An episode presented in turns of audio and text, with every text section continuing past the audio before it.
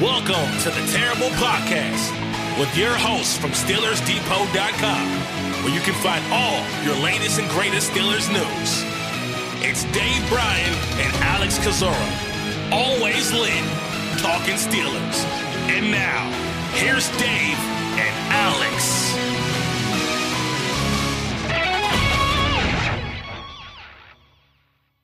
Welcome to the Terrible Podcast, Season 14, Episode 88. He's Dave Bryan. I'm Alex Kozora, SteelersDepot.com. Thanks for being back with us here this Friday, Steelers Nation, as we get ready for Super Bowl 58 between the Kansas City Chiefs and San Francisco 49ers. Dave, I feel like every episode we're just like, there's so much to talk about. There's just so much happening. And it's kind of crazy to think about here in February, but there is so much for us to discuss we're not going to be dialing this thing down to two, two, two shows a week this off season, are we? I was thinking no. that my wife was asking me, I don't know, a few weeks ago, when when, when do you uh, dial it down to two shows a week, and how long is it for? And I don't know if we're going to get there uh, with the way the news cycle uh, uh, happens. That you know it, it is happening at this point. Boy, you w- wake up. Uh, obviously, today's Friday morning, and uh, felt like a game night last night. it really did.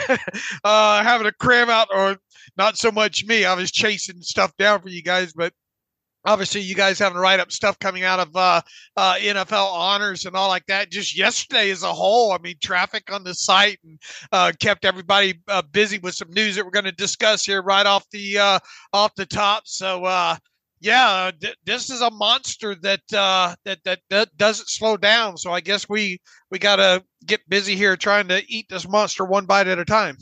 Yeah, and just a preview a little bit later in this show, we'll have part two of our draft All Star Game roundtable. Talk to the Shrine Bowl crew on Wednesday. We'll talk to the Senior Bowl group uh, a little bit later here uh, today. That is Ross McCorkle and Jonathan Heitritter. They were in Mobile, Alabama for the 2024 Senior Bowl last week. So we'll talk to them, get their thoughts in a moment. Have NFL honors, of course. We'll talk about TJ Watt snubbed, Cam Heyward, Walter Payton, man of the year. But before we do that, Pittsburgh making two coaching hires. And so we talked about all the departures on the last episode. Now, some new names added to the mix and even some kind of discussion and uncertainty there. But uh, the two hires are Zach Azzanni, the new wide receivers coach. He will replace Frisman Jackson. Azzanni most recently with the New York Jets, also spent time with the Denver Broncos, and was AB's uh, coach in college. And so, interesting connection there. And then Tom Arth, who apparently will be the quarterback's coach. There's been some confusion. Initial report about Arth uh, being hired for a passing game role. Uh, local media re- correcting and reporting it's for the quarterback coach position. Mike Sullivan's still on staff. Not sure where that leaves him. Apparently, the team will try to find a role for Mike Sullivan, but uh, Zach Azzanni, Tom Arth, newest Steeler coaches. All right, uh, where do you want to start on this? Because obviously it's within 24 hours of, of that news uh, breaking, and we're not going to pretend that we know everything about both these guys. We did, however, uh, at least I did uh, more so on Azzanni, and I think you on Arth. So maybe each one of us can can talk about kind of what we do know about each of these guys. Uh, I guess I'll start with with with, with Zach Azzanni, who, who most recently was uh, uh, the wide receivers coach with the New York Jets for one year in 2023. Uh, before that was boy several seasons in Denver uh, as a wide receivers coach. Uh, cut his broke uh, broke his NFL uh, uh, tooth, if you will, with the Chicago Bears back in 2017. Uh, been been coaching for for several years, man. I mean, for for a guy his age, only I think 47 at this point has been around the, the, actual game for a while. Uh, got his uh, uh, start, I think, Valparaiso in 1999. Went on to Bowling Green. Uh, as you mentioned, Central Michigan when when when Antonio Brown was there. Uh, a major program at Florida, passing game coordinator in 2010 on to Western uh, Kentucky. Was spent time in Wisconsin, Tennessee. I mean, he's he really has been all over the place there. start with with going back. Uh, uh, this will be painted. This is probably going to be painted more colorful for him when when it comes to his Central Michigan years than probably more than, than than meets the eye there. My my takeaway with that little tidbit about Central Michigan and and and and, Antonio Brown, and probably the most redeeming thing to come out of there is it seems like you know, Antonio Brown was a little bit difficult, even back at Central Michigan, uh, uh, which probably was a, you know, obviously a prelude to, you know, him probably being a difficult personality to deal with at, at, at the NFL level. So I think the fact alone that in his portfolio here, Zach Azzanni has has some experience dealing with with that kind of personality type. I think that more than anything because look, I mean Antonio Brown when he when he was drafted went went late in the draft, right? And right. Uh, and wasn't it even Bruce Arians that that you know said I I didn't even know if this guy was going to make you know he uh, make the practice squad or, or he was going to be more of a practice squad guy and let you know uh, as, as as talented as Antonio Brown may have been coming out of college he really refined his game at the NFL level right uh, and got a uh, lot of, I think, strength. He just got, he added weight and got so much stronger. I think was the biggest difference he made. Right. So I, I think the, the notion here to try for people maybe trying to paint this thing uh, the, the Zach Azzanni hire is being, oh, well, look at the Central Michigan years. I think that might be the wrong way to look at look at it. I know I, I think it's part of his portfolio. I think it's something that you you do have to mention when you go through all of this. And I think the fact that I think there's a story about didn't AB go in there and tear the office up or something uh, like that. Uh, uh, basically, had an episode at Central Mich- um, uh, Michigan uh, with Azzanni, and and and both both those two, I think, speak very highly of each other uh, now, uh, well after the fact. There, so there is that aspect of it. But I I I I don't think that the years that Central Michigan should be overstated, if that makes sense. I think you look at his portfolio uh, as a whole and the experience that he has specifically with dealing with wide receivers. I think that's impressive. Uh, Alex, my, my, thing that that stuck out in the quick kind of synopsis of, of, of Zach Azzanni is kind of his coaching style and specifically with with with the way that you hear some of these former players talk about him. Mm-hmm. Uh, uh, specifically the uh, uh, the Denver years, uh, uh, which was, I think, kind of his longest stint in the NFL so far as, as a wide receivers coach. Uh, Courtland Sutton was quoted in the uh, in the Athletic as saying he's someone who loves what he does to the T. He's very passionate about how he coaches and what he believes in. He says some people can look at it and say he comes off as too much but he does it because he loves us and he doesn't want us to fall under our potential. Uh, he said that would be one of the biggest things. And number two, he says just having fun. At the end of the day, it's you know still a sport. Blah blah blah. So Courtland Sutton, and this is that that's a couple of year old quote in the Athletic on uh, from from Courtland Courtland Sutton. And there was another I, I, lost who the who the player was, uh, undraft or uh, a former undrafted uh, wide receiver for the Broncos. I wish. Uh, let's see if I have that here. Uh, I think I do here. Tim Patrick. I'm just guessing. No, no, it wasn't Patrick. Even though that was one of the guys that that that that that he did coach there. Um, mm-hmm. Um, I got the article pulled up now. I'm trying to find the exact quote here, but uh, anyway, uh, the the the the young wide receiver, uh, in in in so many words, uh, said that Azzanni is where's my quote here? More of a standard over feelings kind of coach, and in in in in, in short, this wide receiver said, "Look, he you know he's not he, he doesn't care if he's going to hurt your feelings or not. He's gonna he's gonna let you know what's on his mind and you know that will that and and and that's that so uh, i i kind of take it as him being a harder nose coach uh who was it uh, oh, here it is. It was uh, Jalen Virgil was the wide receiver's name. Mm. My, my, I've got so many tabs open here on my browser. here I'm doing some research there.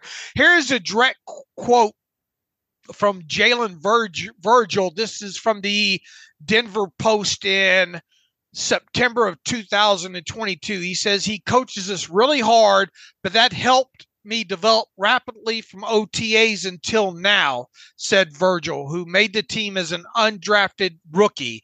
Uh, he was on me all the time at first, but since it's always been standard over feelings with him, that helps us weed out being emotional about getting coached up and just focus on getting better. And that quote of all of them that I that I went back and tried to pull of of, of, of players here really kind of stuck out the most to me because uh, look, there's a good chance that this wide receiver room l- loses the veteran presence in in in, in Allen Robinson, right?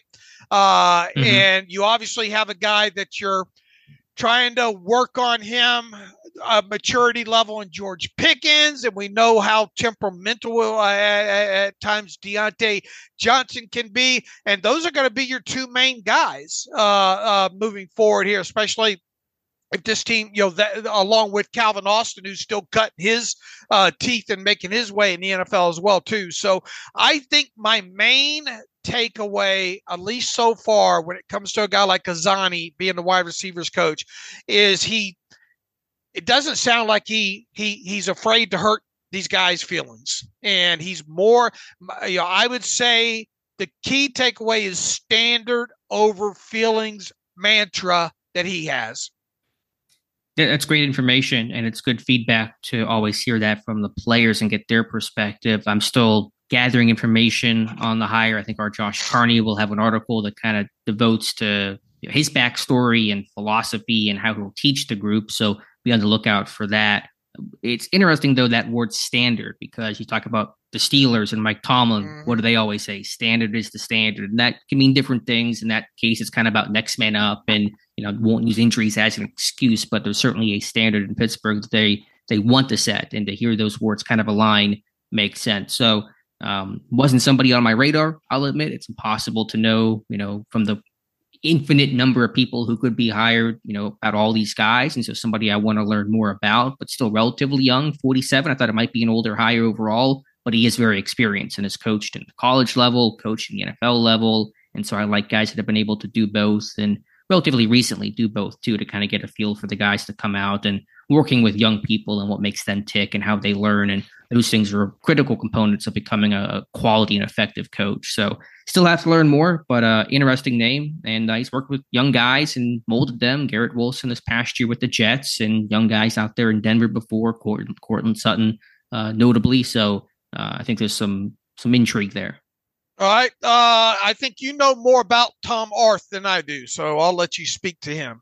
Yeah, because he's been reported the last couple days to come in for an interview, and then of course now being tabbed as the hire. And I'm still learning more about the the philosophy behind him. I have to do some some deeper dives into that. But the backstory on him, he was a quarterback at John Carroll, which is a D three powerhouse, and he set a bunch of records there. Played in the NFL, was with the Colts, I think practice squad for a bit, never appeared in an NFL game. Went to NFL Europe for a bit, bounced around different leagues, the uh, Arena Football League went to the Packers for a little bit, and then broke into coaching in 2010, going back to John Carroll as a co-offensive coordinator and recruiter, became their head coach a couple years later, led them to a bunch of success, and has been a head coach at uh, I think UT Chattanooga, and then most recently with the Akron Zips from 2019 to 2021. Did not go well with the Zips. He went three and 24 in three seasons. Believe he got fired, but you know it's tough to win in Akron. Few few coaches have in the last I don't know 20 30 years. Um, and then he was hired by Brandon Staley of the Chargers as kind of a pass game specialist and was there the last two years. Of course, the Chargers retooling their whole coaching staff with Staley out and Harbaugh in, um, made a guy like Tom Arth available. But a quarterback heavy background, um, you know, again, pass game coordinator, was in a room with Peyton Manning for some time in his NFL career, which is certainly interesting and notable. Still have to learn more about the philosophy behind what he teaches and um, kind of learn more about that aspect of it. But that's the background of Tom Arth.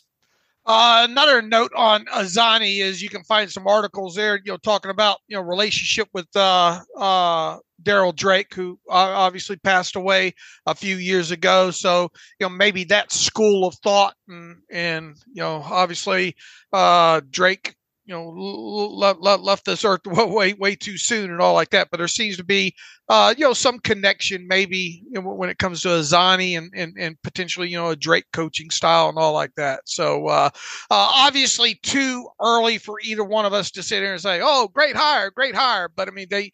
Uh, you know there there doesn't seem to be any real noticeable kind of connect the dots other than you know the AB thing and you know mentioning Drake, especially you know, especially when it comes to Azzanni, and it's hard to really kind of link Azzanni, at least from from my research, up to to Arthur Smith, and it makes you kind of wonder how much you know how much say did you know are these Arthur Smith suggestions? I mean, it, it it's it's too early to tell on all of that aspect there, but uh, uh, these are obviously you know would would be framed as outside hires, right?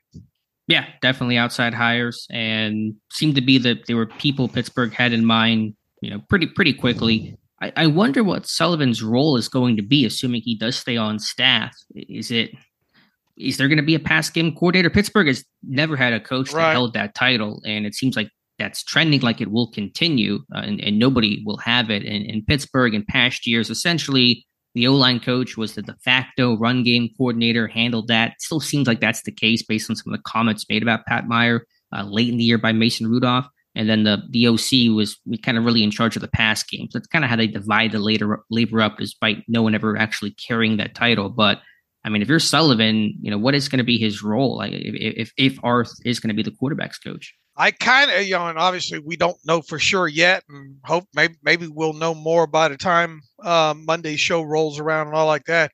I kind of view it maybe as a liaison, uh, uh, a, a, translator. Obviously, work with, and we'll obviously see what happens with Mason Rudolph, whether or not he comes back. But uh, this is a guy that you know obviously has a relationship already with Kenny Pickett, and you know we'll see uh, if Mason Rudolph comes back or not.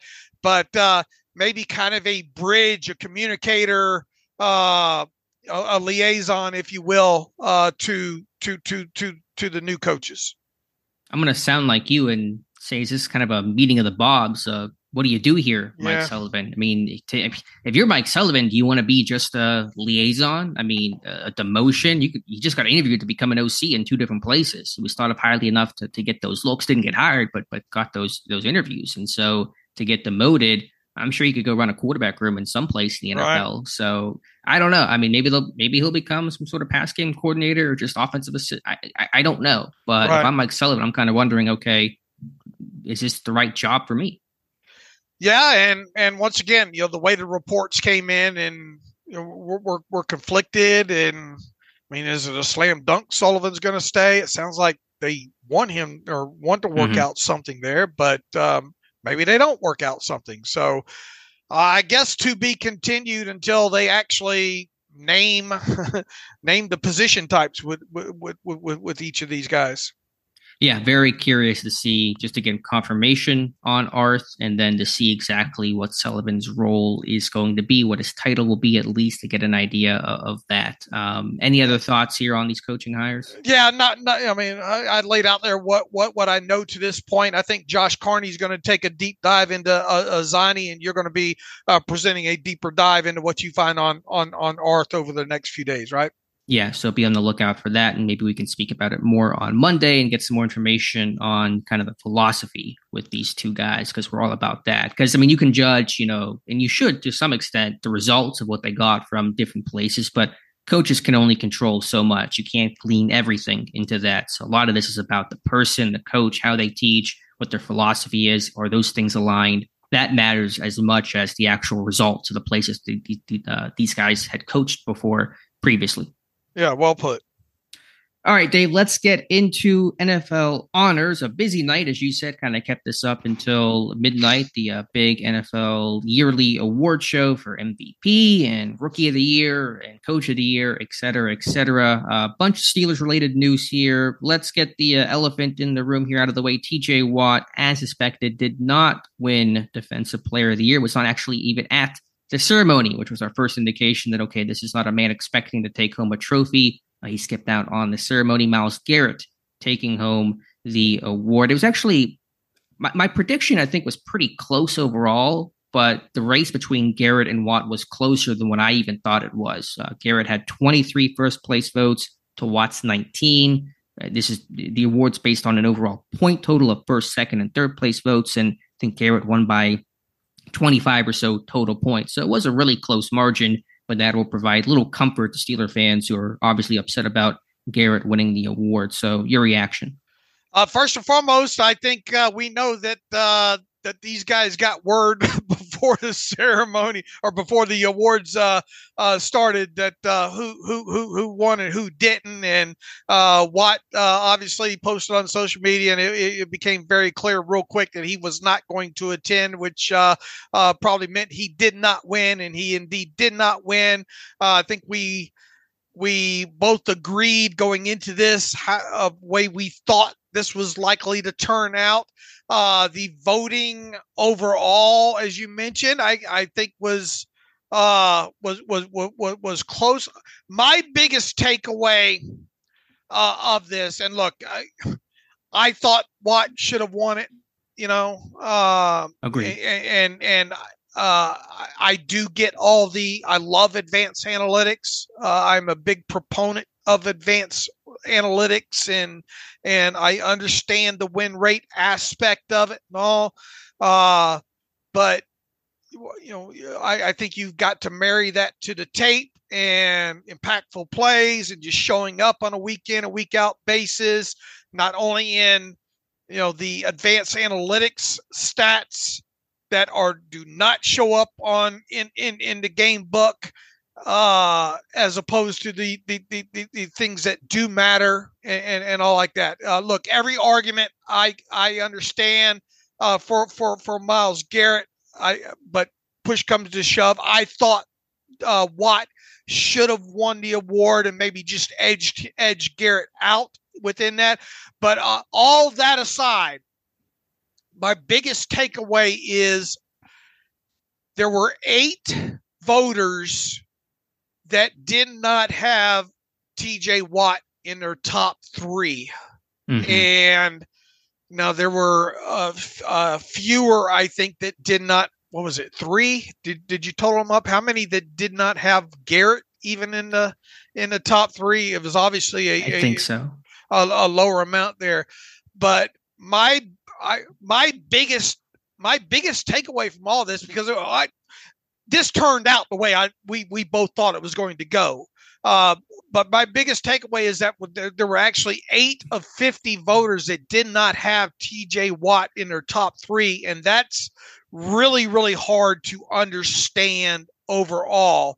Uh, and my second takeaway would be I wonder how, I wonder just how, how much, you know, pull or push or whatever Pete Pro Football Focus actually has now in in in these awards and and this type of thing.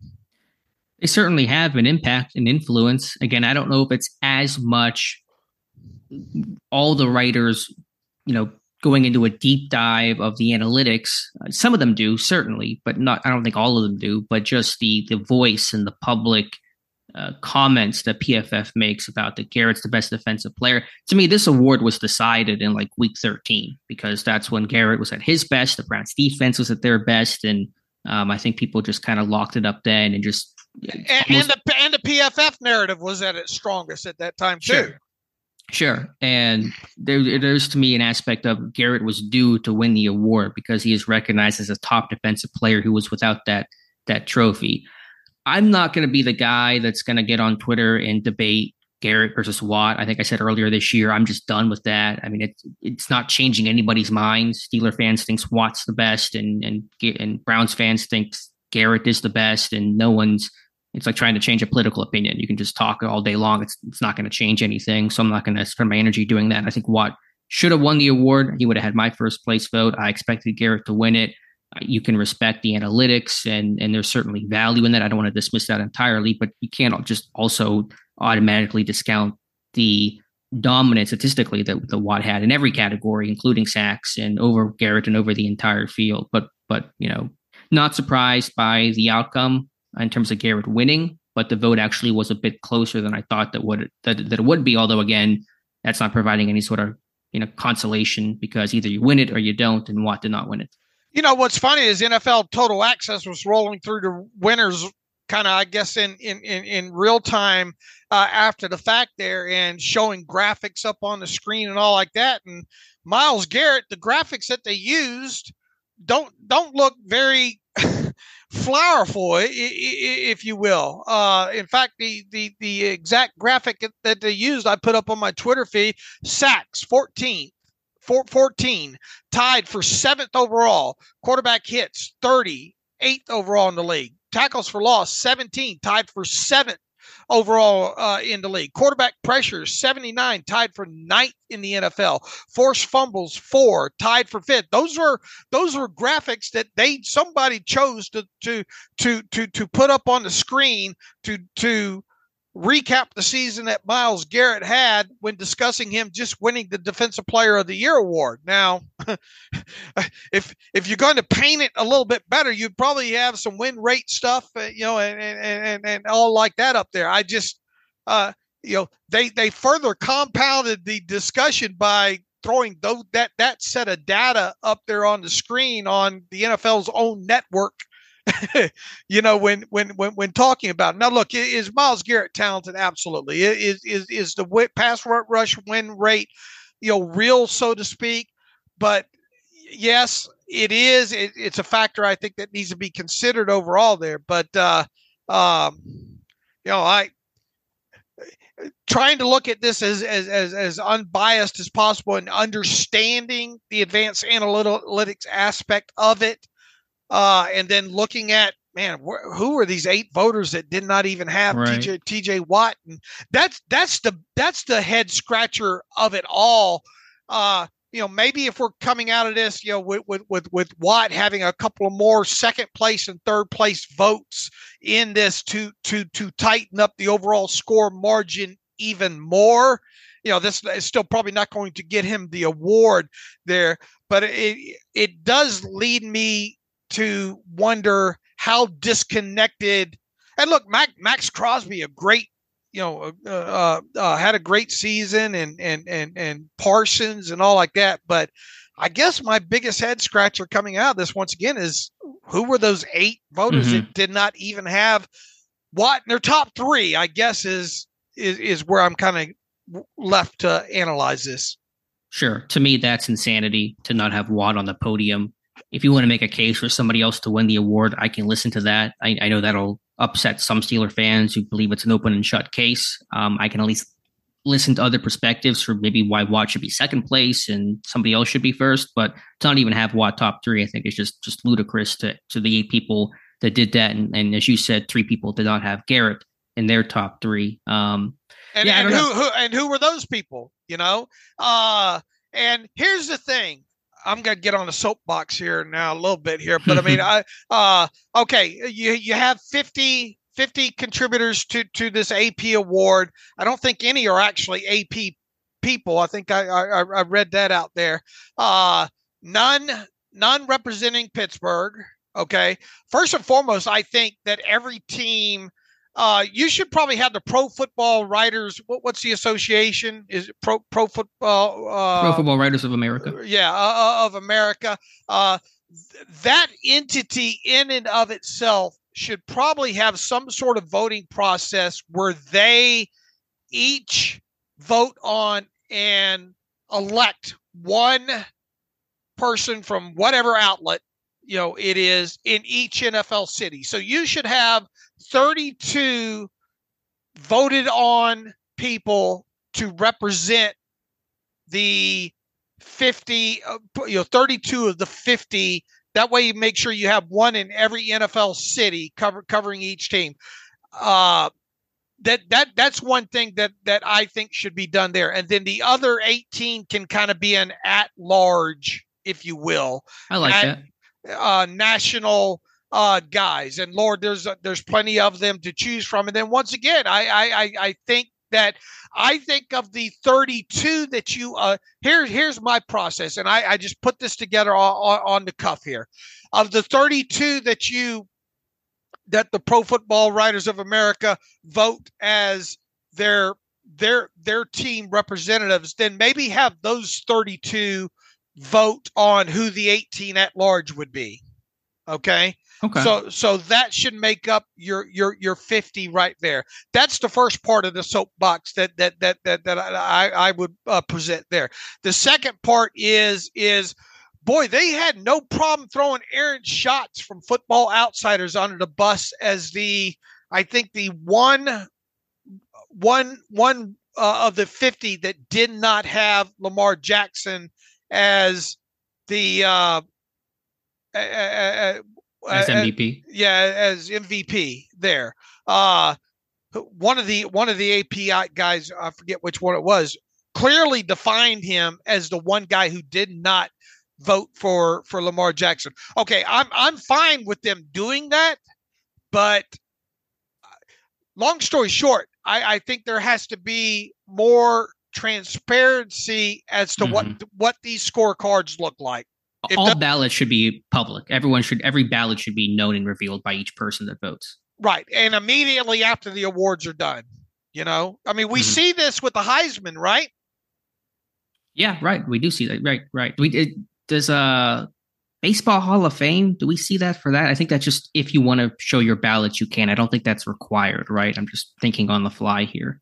Right. And look, I, I'm not, I'm not, I'm not advocating stalking these guys or whatnot. But I mean, if you're going to have the job of picking these prestigious awards like this, then then you have to have, in my in my opinion, the transparency, especially if you have members of the AP willing to and and and I'm not I'm not on these guys for identifying uh Aaron Schatz. Uh, I think Aaron Schatz does a fantastic job in, in what he built over the years with Football Outsiders and and and and and the metrics and all involved in that. But if you're going to throw somebody like him under the bus, then then just open the whole damn thing up and and let us see behind the curtain on of of, of who who voted for who because there there is I, I there should be some pushback to uh, not necessarily who who they voted, you know, the winners and losers and all like that. But we should know who the eight uh, people are who did not have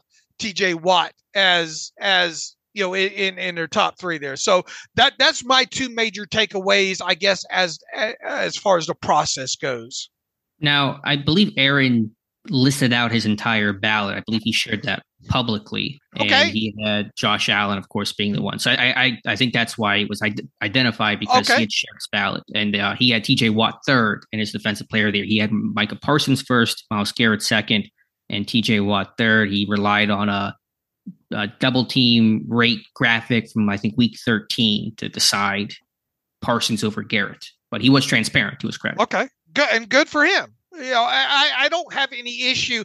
And once again, I'm not trying to point a finger at the AP guys for, for, but the way the timeline I was following at the time, at the time last night, it, it felt like they were pointing him out. I did not see sure. that, that, that Aaron had identified who had identified. So my, my apologies that, that way there. But I mean, you got to look at it. I mean, everybody's looking at different timelines here on Twitter and and trying to point fingers and all like that. Uh, here, here's my main takeaway: there just mm-hmm. needs to be the transparency of all these all these uh, voting cards need to be uh, easily accessible right after the fact on on a website or something like that. So we who do we point the finger at?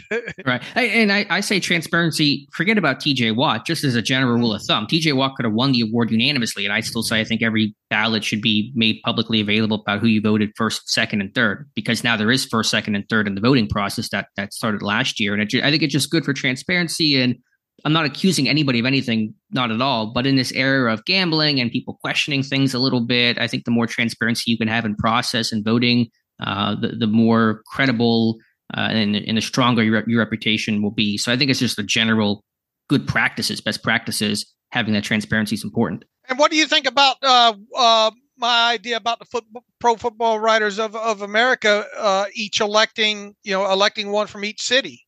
Well, I really like the idea of having 32 kind of beat guys, you know, from each team to represent each team, and then 18 kind of at large national people to merge the national and local aspect because so every team gets a fair shake and gets coverage, and maybe some smaller market isn't negatively hurt by that. I, I think it's a really, really good idea. I just think here's a crazy thought for the AP award, shouldn't there be some AP voters on there? Right? Mm-hmm. Does that make sense? Is that a crazy thing to say? There should be some people from the Associated Press for the AP awards. Yeah, uh, uh and a more national perspective because obviously AP are scattered around cities, you know. Mm-hmm. So, so, I mean, once again, you could have your 32 elected guys from the you know Pro Football Writers of America Association uh, uh, be in charge of maybe voting for the 18, 18 at large. Yeah, no, I, I, think it's a really good idea. I think maybe there should be some because they they changed the process a couple years ago because it used to be kind of more the localized local media that was voting, making up a large portion of that, and I think they believe they they changed that in recent years. So not sure what the reason was there. Um, I yeah, mean, you, a- you have, I mean, uh, one of these listed 50 is just a website Outkick, right? What, what, oh, really? What, is it just a site? Yeah, what, what, was hmm. one of them there? And look, I have no issue with bloggers being part of this. Absolutely none. But uh, especially if they they want to sign up, and be a member of you know Pro Football Writers Association, and and and, and get accepted uh, uh, that way and all like that. Uh, I you know we're at that stage in in media. I think where the older the older generation, which I technically I'm I'm I'm I'm a part of, but you, it makes you want. I, I mean, we're still in the age where you wonder how many how much of tape these guys watch. You know, and yeah, and, and they may rely on analytics because it, it's more accessible and quicker to get that information. Right. Whereas there are some very good bloggers around the country that really have a, that are that are both good covering specific teams yet objective on top of it which i like to think steelers depot falls into that group especially one alex kozora uh, within that you know I, I i think you know do you have to be somebody that writes for a paper these days? No i don't think you have to um but you know you, there should be there should be just a, a, mix of different media outlets and national versus local. There should be a good spread of voters to really capture i think the best representation of the league and do we need to open up even farther? Do we need to make it a, a, a group of a hundred you know where two from each team and 36 at large or whatever you know however the number shakes out at that point yeah, it's that's fair. I mean, it's all I think worth questioning and, and discussing for whatever it's worth, and it's worth very, very little. My my quote unquote ballot would have been Watt one, Maxx Crosby two. I think Crosby is super underrated still, and then Myles Garrett three. That would be my, my top three. So again, to bring it back to the actual vote, not surprised on Garrett. I'm just you're, I'm you're gonna... still you're still going to have discussions, and no matter who you have as a voter, say, well, this guy got snubbed, sure. but but at least it would be a process that that that's more easily definable i think as far as the committee and looking at the scorecards uh, uh, uh, on top you're not you're not going to please everybody i mean it's sure. impossible to do there but uh, i guess and you and i are big process guys right we are i mean again i think just that transparency of, of what your ballot is and explanation of why your ballot is what it is is just good for everybody to learn. Is that going to make everybody happy? No, of course not. But I think if you're the voter and you carry that weight to really, I mean, you're influencing NFL history and legacies and awards and Hall of Fame resumes and all those kinds of things, you should at least be explaining your ballot and showing your ballot to to make it clear to, to everybody, to the players and to, to the fans about who your votes go to. All right. All right, so that was unfortunate, obviously, but there was one great saving grace to the night, and that is Cam Heyward, your 2023 Walter Payton Man of the Year, six time nominee, and he finally wins the award. And it, it is just much deserving and long overdue, is how I phrase this one for Cam Heyward. Super happy for Cam. Um, man, that is that is an incredible honor. Uh, the best way to, to describe that is some sort of your favorite gift with throwing up your hands and saying, finally, you know, uh, that, that, that's where I come down uh, in that, you know, he's not a newcomer to the, uh, Walt, Walter Payton, uh, man of the year award process and being a candidate and all like that. Uh, fortunately with us covering the Steelers, we get to, uh, see the info that's pumped out firsthand of what all he does and all like that. And, uh, couldn't be happier for him. Well deserving of the award. Uh, you know, it, it, it adds to his great legacy. Uh, and once again, with with him being a, a, candidate for this award for so many years in a row, uh, it was it was finally time for him to kick down the door. And I uh, thought it was very nice that uh, Prince Harry was the one presenting the award, and qu- quite a surprise, evidently, to to Cam Heyward for that as well. Too, I thought his speech was amazing, especially the final uh, uh, two minutes of it, where he talks about you know, uh, you know, really you know uh, you got more to do. Every, every person can make a difference, and talk talk to the youth specifically within that. So uh, just all around, uh, happy to see that for Cam Heyward.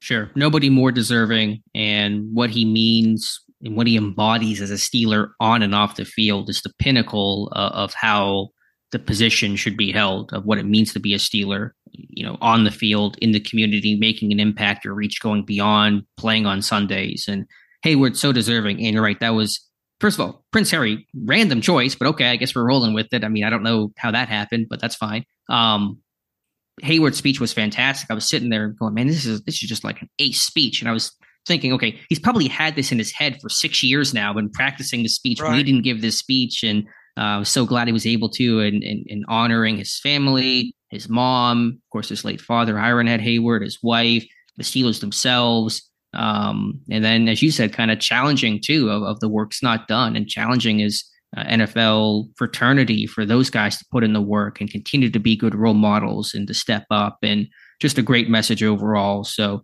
really happy for Cam. I know it's meant a lot to him. He's worked extremely hard. He's had Cam's kindness week the last two years, and um, man, it just again he embodies what it means to be a Steeler. Yeah, I think when you look back at this uh, years from now, and after his playing career is over, and you talk about Cam Heyward winning the Walter Payton Man of the Year award, I, I it really stuck out to me that that that that towards the end of there, he says, "I want to give a big shout out to every nominee, every winner here today. There's no act too small. There's no act too big. I know that hit uh, home with with with you, uh, Alex. By the way, uh, you know, does a make sure he uh, gives a lot of his time and and and and, and money to uh, organizations." there in Pittsburgh. I'm not I'm not trying to compare the two. I'm just trying to say how this resonates with with, with the both of us. Uh, there's no act too big. We're all trying to make a difference in so many people's lives. I continue to keep doing the work as I will. This award is great, and I appreciate it. But I understand I've got more work to do. I've got to make sure I represent this man meaning Walter Payton, every day going forward. And so I ask you guys, my brothers, keep doing the work, keep being the positive role models you are. I know it's not always pretty. I know a lot of people like to talk about the other stuff, but you guys are the change. You guys are making the difference. And I'm just thankful for that. And last thing he says, if you are a young child and you are part of the youth, just know whether you're struggling, you're hurting, and you're just looking for somebody to have your back, I've got you. So thank you so much. God bless and good night. I thought that that uh, really really hit home for me. Uh, that that that that passage there. I don't know if he read that or not. If it was off the cuff, it felt like it was six years all all, all in one there. But mm-hmm. I, I, think that part of his speech uh, re- really took it over the top. And I'm sorry, well, sorry to spend so much time, but I think you know this this is a very, very meaningful award in the NFL. It's really understated, I think, uh, to some degree there. And I, I think reading that passage uh, is is us doing our due diligence of recapping Cameron Heyward winning the award. No apologies needed. It deserves the time. It deserves the recognition. And again, I understand people are upset about TJ Watt being snubbed, but here's what I'm going to take away from this night. Not about TJ Watt being snubbed, but I'll, I'll choose to remember last night of Cam Heyward being honored and winning the award and what it means to him, his family, uh, the community of Pittsburgh, the impact that he's made. So I would just recommend, and you can people can do what they want, of course, but I would recommend instead of using that frustration about Watt, channel it towards the positivity of seeing Cam Heyward win the award. Absolutely. All right, some other quick hitters from the award show. Joey Porter Jr., one of the five finalists for Defensive Rookie of the Year. He finished in a distant fifth place. The award went to Will Anderson, the edge rusher from the Houston Texans. And so not many votes going to Porter there. I believe he got one first place vote and I think maybe one third place vote as well. We don't know who the first place voter um, was again no Pittsburgh uh, people voting for the award. Mike Tomlin finished seventh in Coach of the Year, a couple of points there, and Najee Harris won the Angry Run Award. He won another scepter, and T.J. Watt did win one award, the Deacon Jones Award, that goes to the sack leader each year. So it's just a objective award based on who has the most sacks. So they couldn't take that one away from him. But I guess T.J. Watt, not that it's going to be much of a consolation prize to him, but he did win one award last night. Yeah, uh, yeah, I, I don't think he's going to be putting that one on the mantle. I don't think so either. All right, Dave. Uh, let, let's take a pause here. We'll come back and have our, our Senior Bowl conversation and recap with Ross McCorkle and Jonathan Heitritter. And welcome back to the Terrible Podcast. And again, as mentioned, top of the show, have part two of our Draft All Star Game Roundtable. Talk to the Shrine Bowl crew on Wednesday. Today we'll have the Senior Bowl duo of Ross McCorkle and Jonathan Heitritter, who were down in Mobile, Alabama last week to cover the 2024 Senior Bowl. Both guys doing a great job of providing practice reports and interviews and all the information you could need on the Senior Bowl. So, guys, thank you so much for being here. Um, Ross, how was how was part two, year two of the Senior Bowl for you? Did it have a different feel than, than last year? Yeah, it was. Uh, I, I, felt a lot more prepared this year, just knowing what to expect going down there, uh, knowing you know what kind of interview questions lead to you know maybe maybe good conversations and what what kinds don't. Um, so I had a I had a great time down there. And Jonathan, you're you're a veteran at this point. You're the old like Cam Heyward of the uh, the Senior Bowl. Been down there how many times now? So we thank you for the great job that you did too. Yeah, it's my third time. I wouldn't consider myself like the grizzled vet like you are, Alec.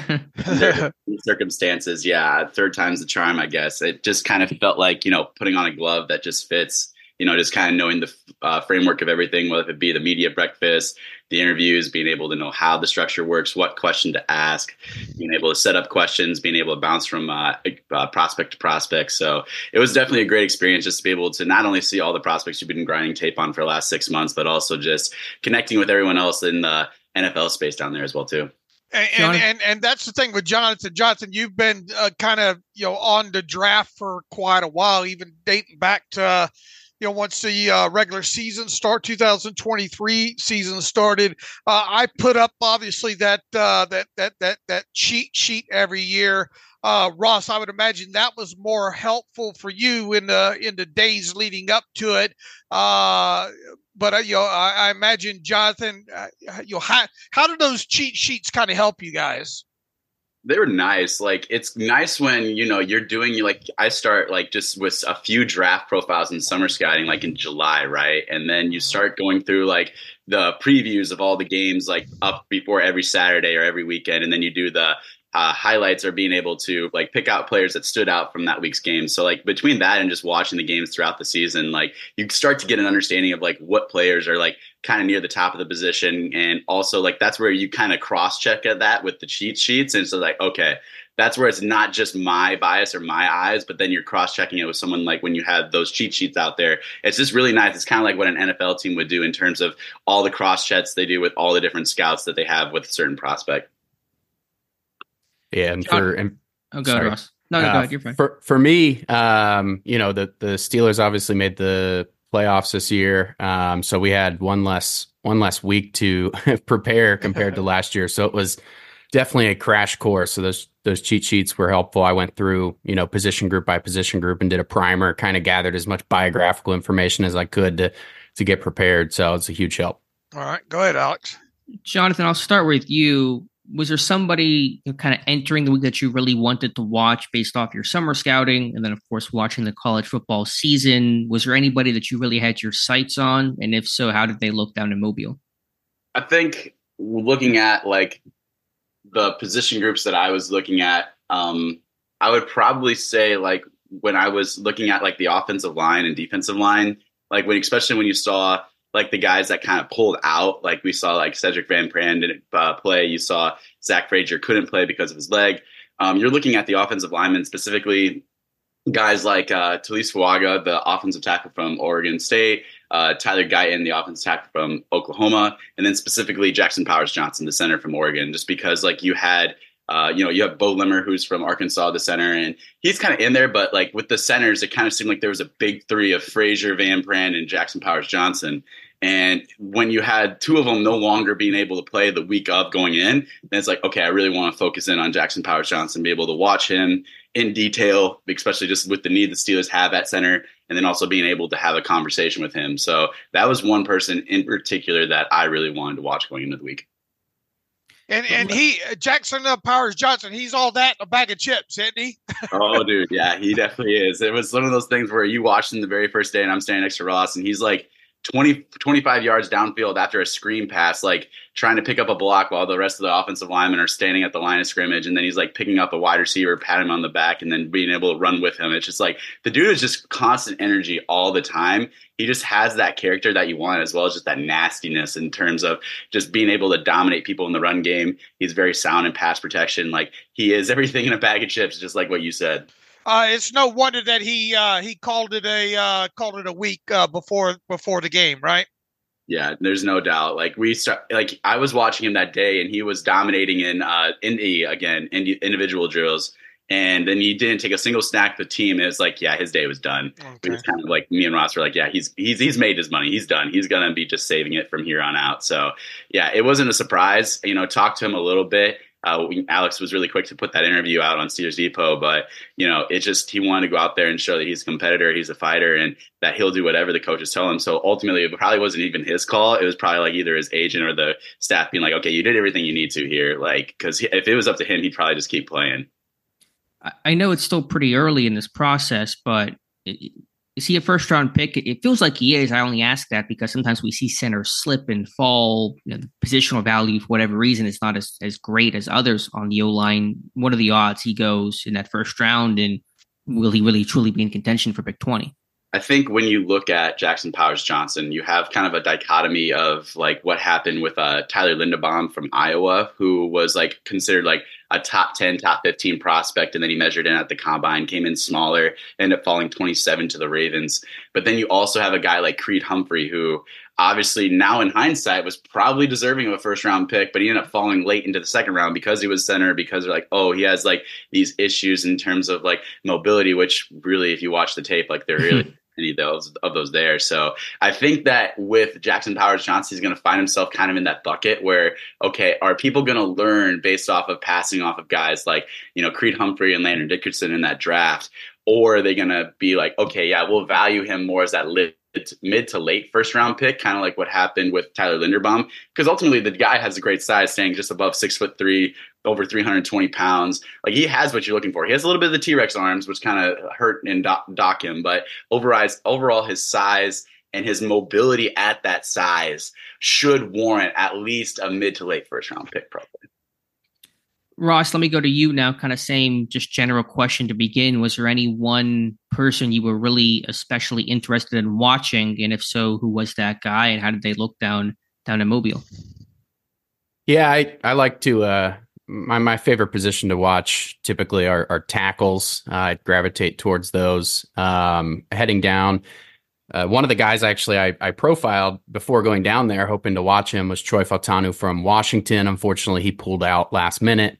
Uh, we had a couple of those guys that we spent time profiling that didn't end up playing, so that was a bummer. Um, but once the measurements came out, Patrick Paul was somebody who intrigued me. He has that uh, just enormous frame. I think he's six seven. He's got you know 36 inch arms or something like that.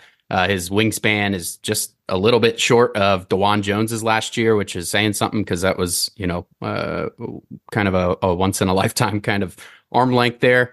Um, so Patrick Paul actually looked really good. He's he's tall, but he's able to move. Um, he kind of comes from an air raid offense. There's a little bit of you know difficulty with the projection there. I haven't gotten to watch his actual college tape yet, but he did look good in Mobile. Um, he was he was moving really well. I think he plays. I mean, naturally he's going to play a little high, but he had solid enough, you know, natural knee bend and, and all that.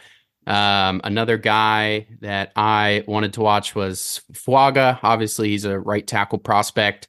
Um, he received a lot of praise down there, uh, and rightfully so. Honestly, the first day when I was watching him, I was a little bit mixed. There's there's a couple instances where he was kind of getting beat to the edge a little bit by some some speed rushers and, and all that. So um, I didn't end up doing his draft profile. I, I don't know if Jonathan did, but um, he, he's another guy who I spoke to at the combine, and he said that he actually prefers a wide zone. Um, once Arthur Smith was was hired as the offensive coordinator, that kind of became our mission. Was all right, figure out which ones of these offensive linemen uh, are comfortable running wide zone or, or, did that in college. And Fuaga was was one of those guys. Um, Jordan Morgan from Arizona. Um, my brother actually went to Arizona. He's telling me you got to watch some of these guys. He'd been watching them all year long.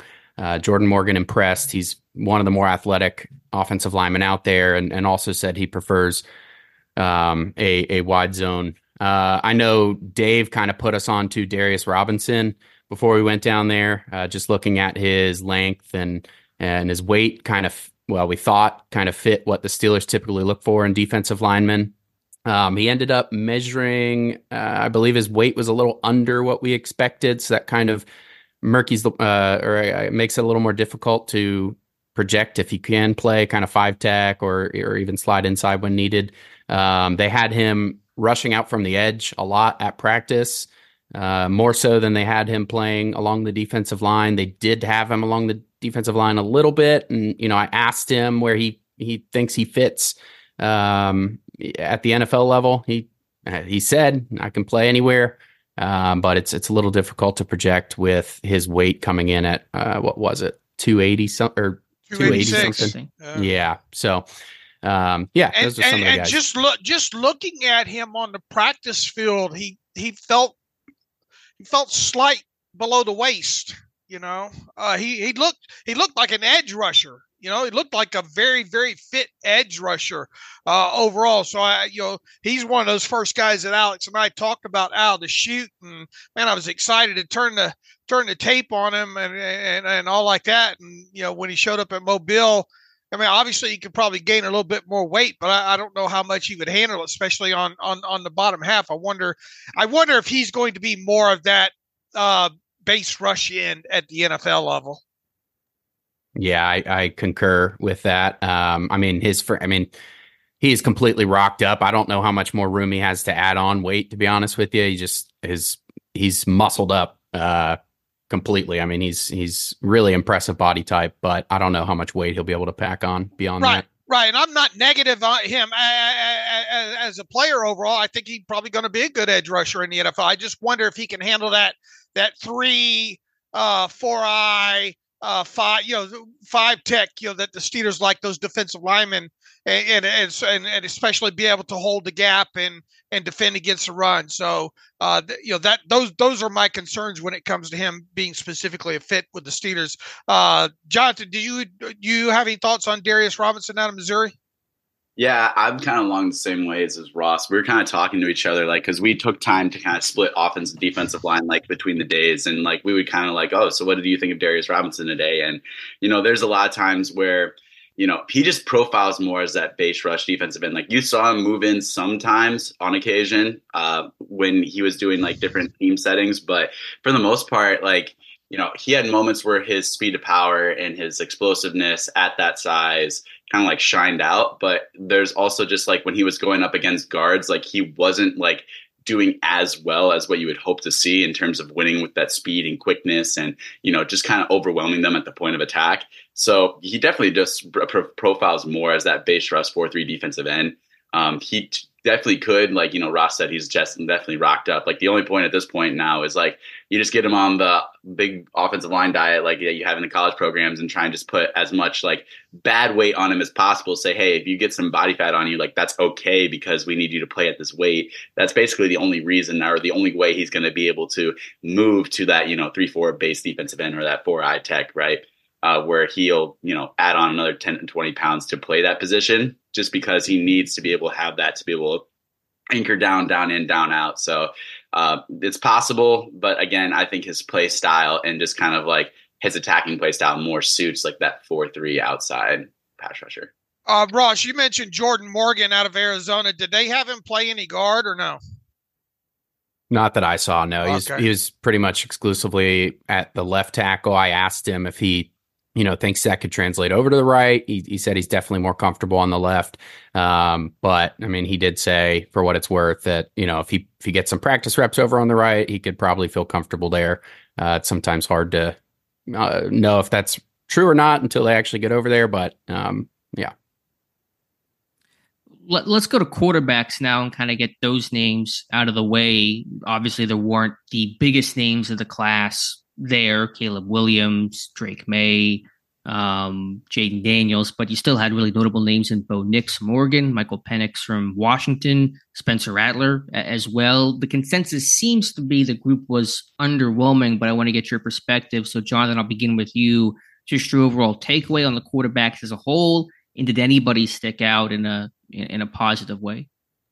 Yeah, it was weird because like, you know, you can compare classes once you go to the Senior Bowl multiple times and like I will say like, you know, it was better than last year cuz last year's crowd was not very great, but honestly like it was probably closer to last year's crowd than it was the crowd that when we went when, you know, the Steelers were looking at taking a quarterback and ended up falling on Kenny Pickett uh, just because there was so much competition in that class back in like 2021 or yeah 2022 when they were looking to draft one versus this one it was like you kind of saw it was like you know the it was very much the Bo Nix versus the Michael Penix Jr. And then, you know, Rattler was still making a good name for himself and he made some good throws playing with the swag that you know you've come to know him to have. But it, overall, it was pretty underwhelming for the most part. I came away very underwhelmed overall with Michael Penix as a prospect.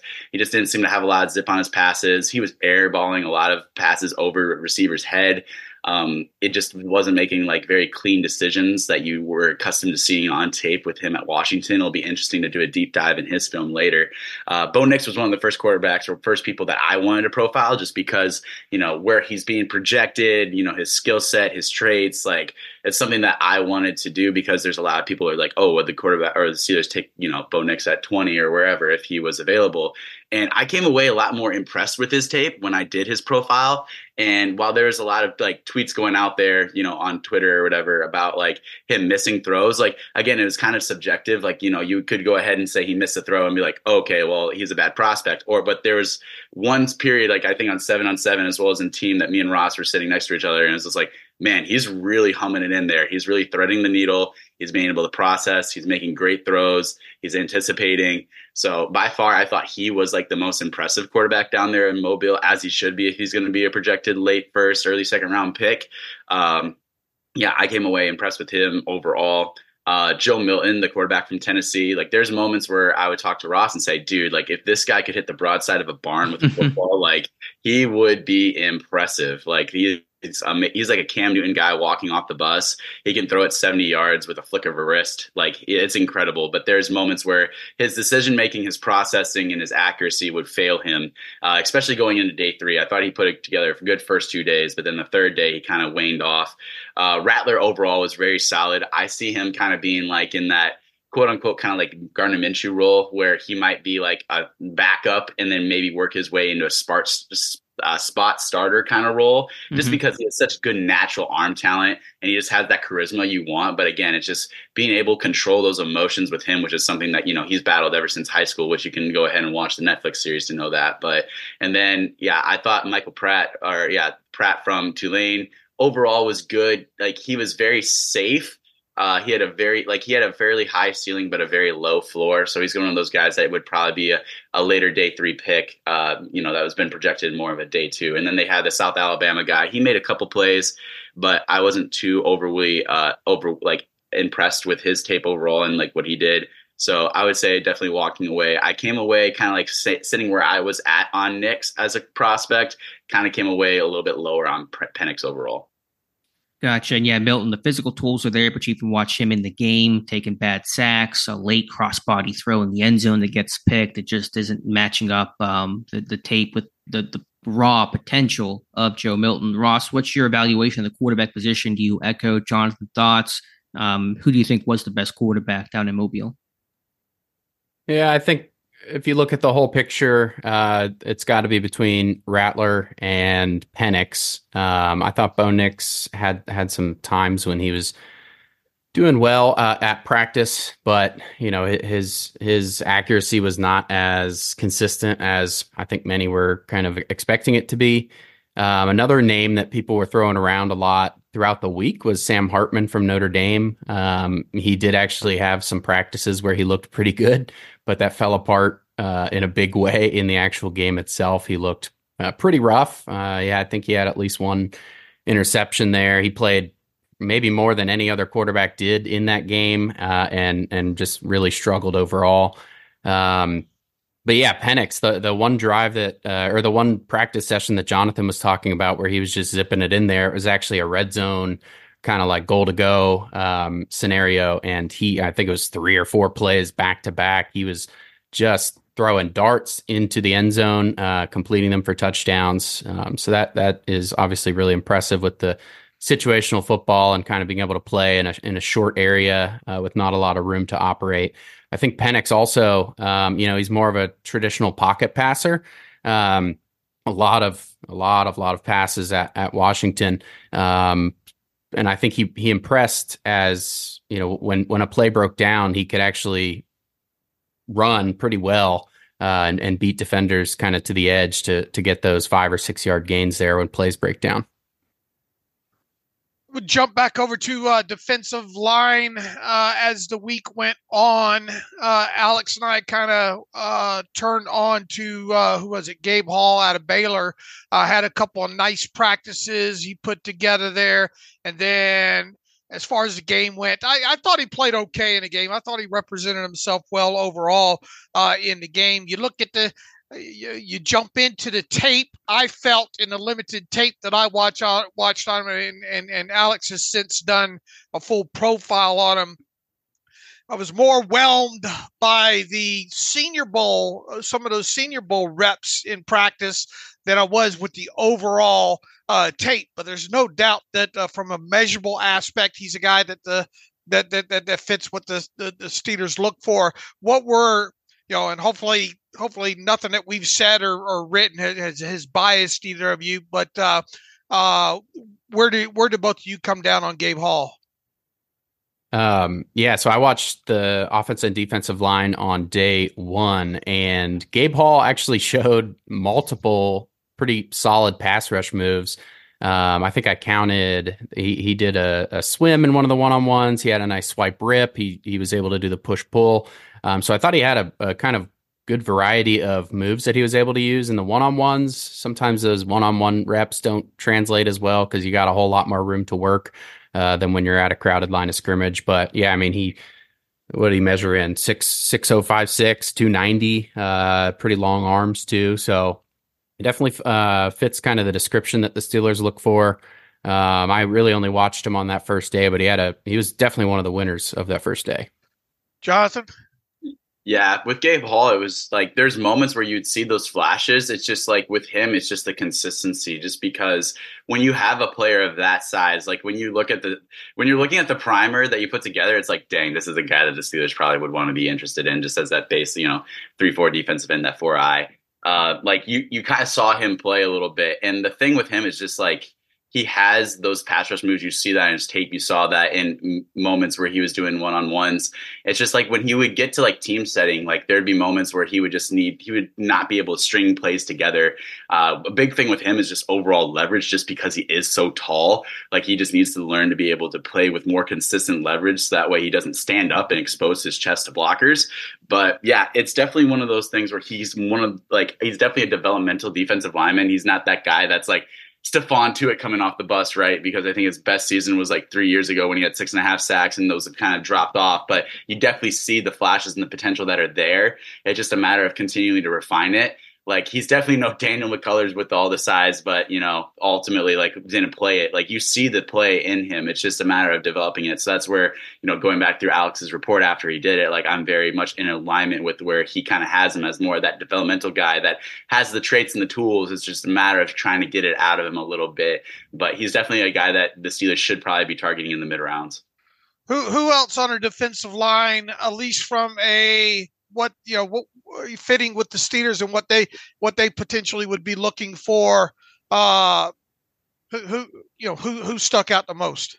Yeah, I was gonna answer this because I'm working on the profile uh, right now. It's gonna be done today. Uh, Justin uh, Eboigbe from Alabama. He kind of has that similar size in terms of six foot four, six foot five, 290, 295 plus. Like fits the mold of kind of what that base defensive end is like and he had several really good reps and one-on-ones at the senior bowl. Uh, overall i don't know like he did okay in the game. Uh, going through his tape right now watching through a couple games. Like he's kind of uh, more of that mid round kind of guy, maybe not like, you know, uh, Keanu Benton, where he's like the top of day two kind of guy. But what I see from him is that he moves up and down the line of scrimmage. He played as far in as the nose tackle. He played as far outside as like outside edge rusher outside of the tackle. So you like that versatility. He's a strong base defensive end where he's able to take on blocks well. He's able to take on double teams. He's able to make, clog up running lanes, which you like to see out of one of those base defensive ends. Overall, pass rush wise, he has a few different moves. Again, it's just the consistency of stringing those together because there's moments where his first move might fail and then he kind of tends to panic rather than going with a straight counter. So again, it's just one of more of those developmental defensive linemen. Gabe Hall has better overall measurables by a little bit than uh, Eboigbe. So I would probably say like you might have him just a little bit above, but Eboigbe did have his best season this year at Alabama with seven, seven half sacks. So you saw that progression as a pass rusher. He still needs to continue to work on it, but he's definitely a guy that the Steelers could look to in terms of like the middle rounds. If they don't take someone early, say if they focus on offensive line or corner, that they could probably take and probably add to their defensive line rotation. Ross? Go ahead, Ross. Yeah. Um, well, I mean, one, that, one, that, that Braden Fiske had a good week, but you just look at those arms of his and wonder if he's going to get thrown out of the thrown out of the club by the Steelers because of that. You know? Yeah, yeah. That's that's who I was about to talk talk about is uh, Braden Fiske. I ended up doing his draft profile because he caught my eye so much in Mobile. Uh, I mean, he was winning reps just basically instantly in some of the one on ones. It was like he was playing on air. Um, he has a quick get off. He he was able to stay, you know, really low, really low center of gravity there. Uh, he's got a nice thick frame all the way through. Um, but yeah, I mean, he's he's a little underweight to kind of play in the middle of the defensive line, and that's mostly where they had him at Florida State. Uh, I think he was at Western Michigan before that, and they kind of actually played him all over the defensive front. They even had him rushing as an edge rusher at times, like wide nine, which was crazy to look at. Um, but I mean, he does have the speed. His, his, he has a you know tremendous motor. He's he's always working towards the ball. Um, he'll chase a he'll chase a play down from you know 20 yards across the field.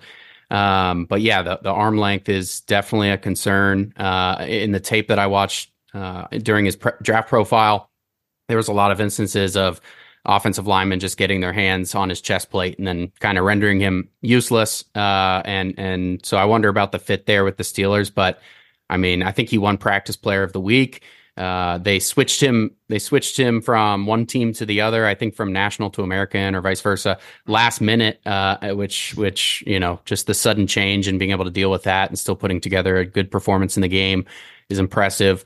Um, I think I think another uh, another guy that really stood out was uh, Duke's DeWayne Carter. At least on the first day, he was he was pretty explosive.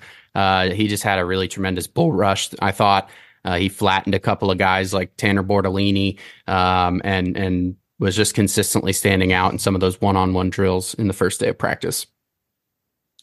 Let's jump to cornerback now, and I really want to get your guys' thoughts on a, on a couple of names here. Obviously, there's Kalen King from uh, Penn State and his relationship with Joey Porter. I think you guys had spoken with him. Quinyon Mitchell from Toledo, really interesting guy that seemed to have a, a fantastic week down at the Senior Bowl. even Max Melton from Rutgers is a guy I want to learn more about. So, Jonathan, I'll start with you. Just your overview of the cornerback group down there and some of those names that I mentioned.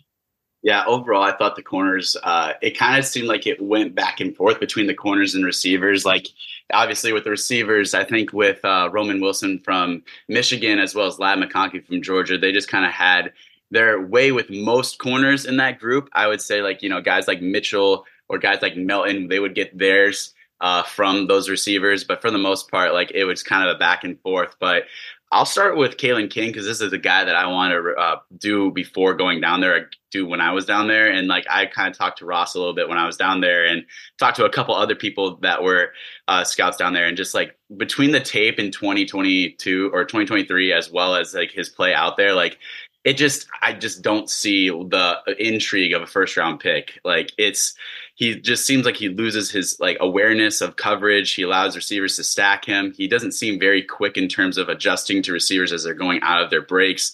He, it it just it, it his film's kind of honestly like a train wreck from 2023 compared to 2022. It looks like completely two different people.